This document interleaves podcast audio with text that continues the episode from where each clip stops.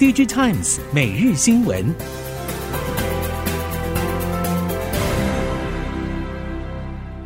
听众朋友您好，欢迎收听 DigiTimes 每日新闻，我是袁长杰，现在为您提供今天科技产业的新闻重点。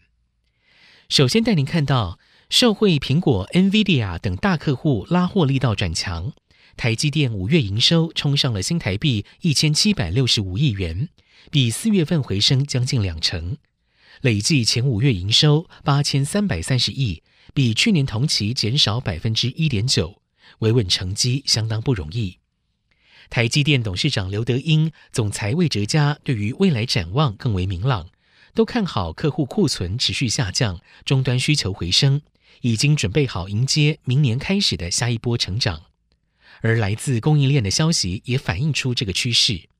半导体业者表示，台积电六月起七奈米以下先进制程产能利用率已经缓步回升，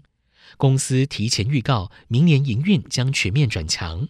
加上了代工报价调涨态度坚定，显见订单掌握度相当高。英特尔德国马格德堡晶圆厂投资案，外媒报道已经和德国政府达成了最终协议，总投资金额将扩大为两百七十亿欧元。补助金额可望达九十九亿欧元，以此推估，展望台积电正积极评估前往德国投资车用晶片特殊制成晶圆厂一案，外传投资金额一百亿欧元。除了少量由合作伙伴入股投资之外，也正和德国政府洽谈补贴金额。尤其是台积电规划中的二十八奈米特殊制成晶圆厂，是实际上德国产业目前真正急需的晶片领域。由英特尔的补贴比例来看，台积电取得四十到五十亿欧元补贴，应不为过。中国六一八促销档期登场，业界传出中国继车市之后，手机也迎来破盘大降价，使得零组件、通路商、系统厂库存水位略有下降。近期半导体供应链也传出不少旧款 IC 需求还不错。IC 设计堆放在封测代工厂的 Wafer Bank 库存，可望继续去化。存放的晶圆片进入后端封测流程，或多或少对封测代工的稼动率略有帮助。以实际营运贡献来看，有能力提供 AI HPC 软硬体整合的业者将明显受益。但是另外一方面，也需要再审慎看待主流电竞消费用 GPU 晶片后市。近一波 ICT 消费性产品景气于低谷回荡，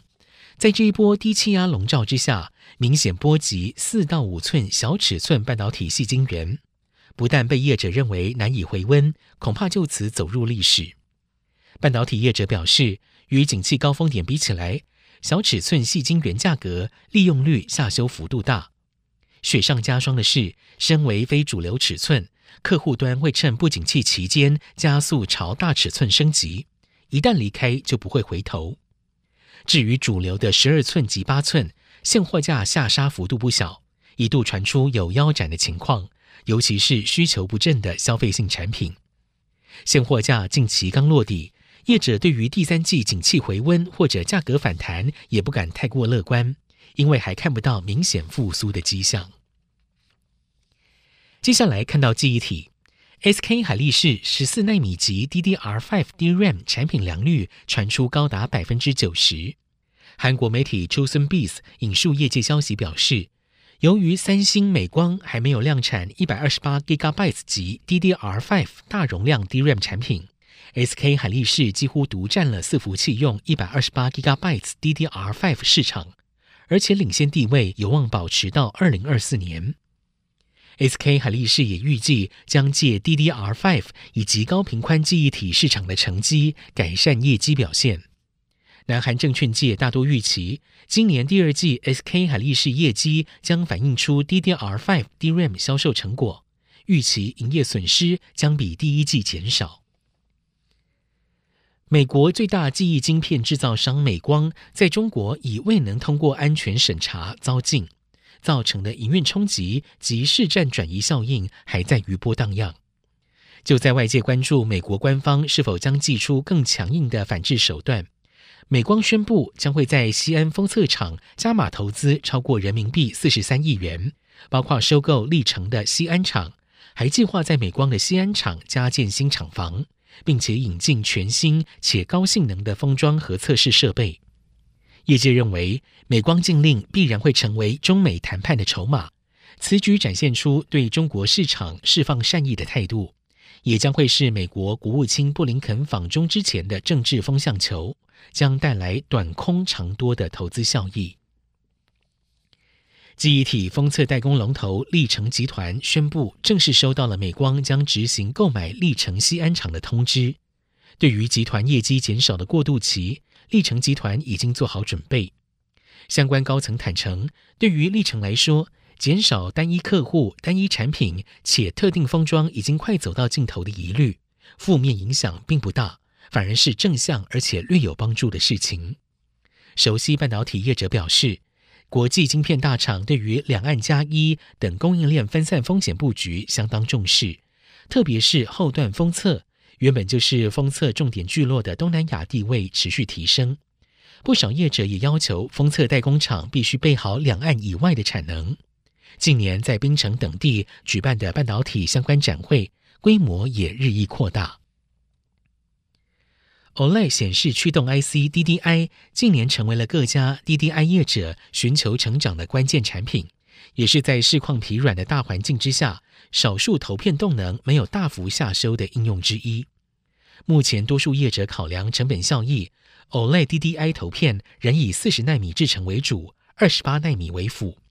但是研调机构 Omdia 认为，各家晶圆代工成熟制程扩产几乎都集中在二十八奈米节点。加上了苹果要求供应商提供二十八纳米 OLED DDI 产品，因此预估从今年开始，各家业者切入二十八纳米比重会持续增加。明年 OLED DDI 采用二十八纳米比重，有机会超过四十纳米制成。四家中国面板业者向美国申请三星显示器专利无效审判。韩国媒体 VLAC 引述业界消息表示，京东方。TCL、华星、山天马、维信诺等四家中国业者日前针对了三星显示器专利，向美国专利审判暨上诉委员会 （PTAB） 申请多方当事人复审，而这也是针对去年底三星显示器向美国国际贸易委员会投诉中国业者侵害专利进行反制。目前 PTAB 尚未决定是否审理，不过业界表示。京东方等业者申请专利无效审判，基本上为时已晚。即使 PTAB 决定针对相关专利进行审理，也可能不会影响到美国国际贸易委员会的调查结果。面对 LED 产业市况需求低迷不振，LED 封装厂亿光电子董事长叶盈夫表示，今年产品组合将朝向车用、电源及第三类半导体等利基应用发展。积极改善产品组合，全年单季毛利率将有机会维持三成或三成以上。预计上下半年营收比重将可以达到四十五比五十五。值得注意的是，亿光从去年开始低调布局第三类半导体产品应用，从封装、模组到成品都有投入，涵盖氮化镓及碳化矽领域。虽然半导体封装与光电产品有部分制程差异。但是今年已经持续送样给客户，预期可以小量出货，期盼未来一到两年带来新一波的成长动能。以上，DG Times 每日新闻由 DG Times 电子时报提供，原长节编辑播报，谢谢收听。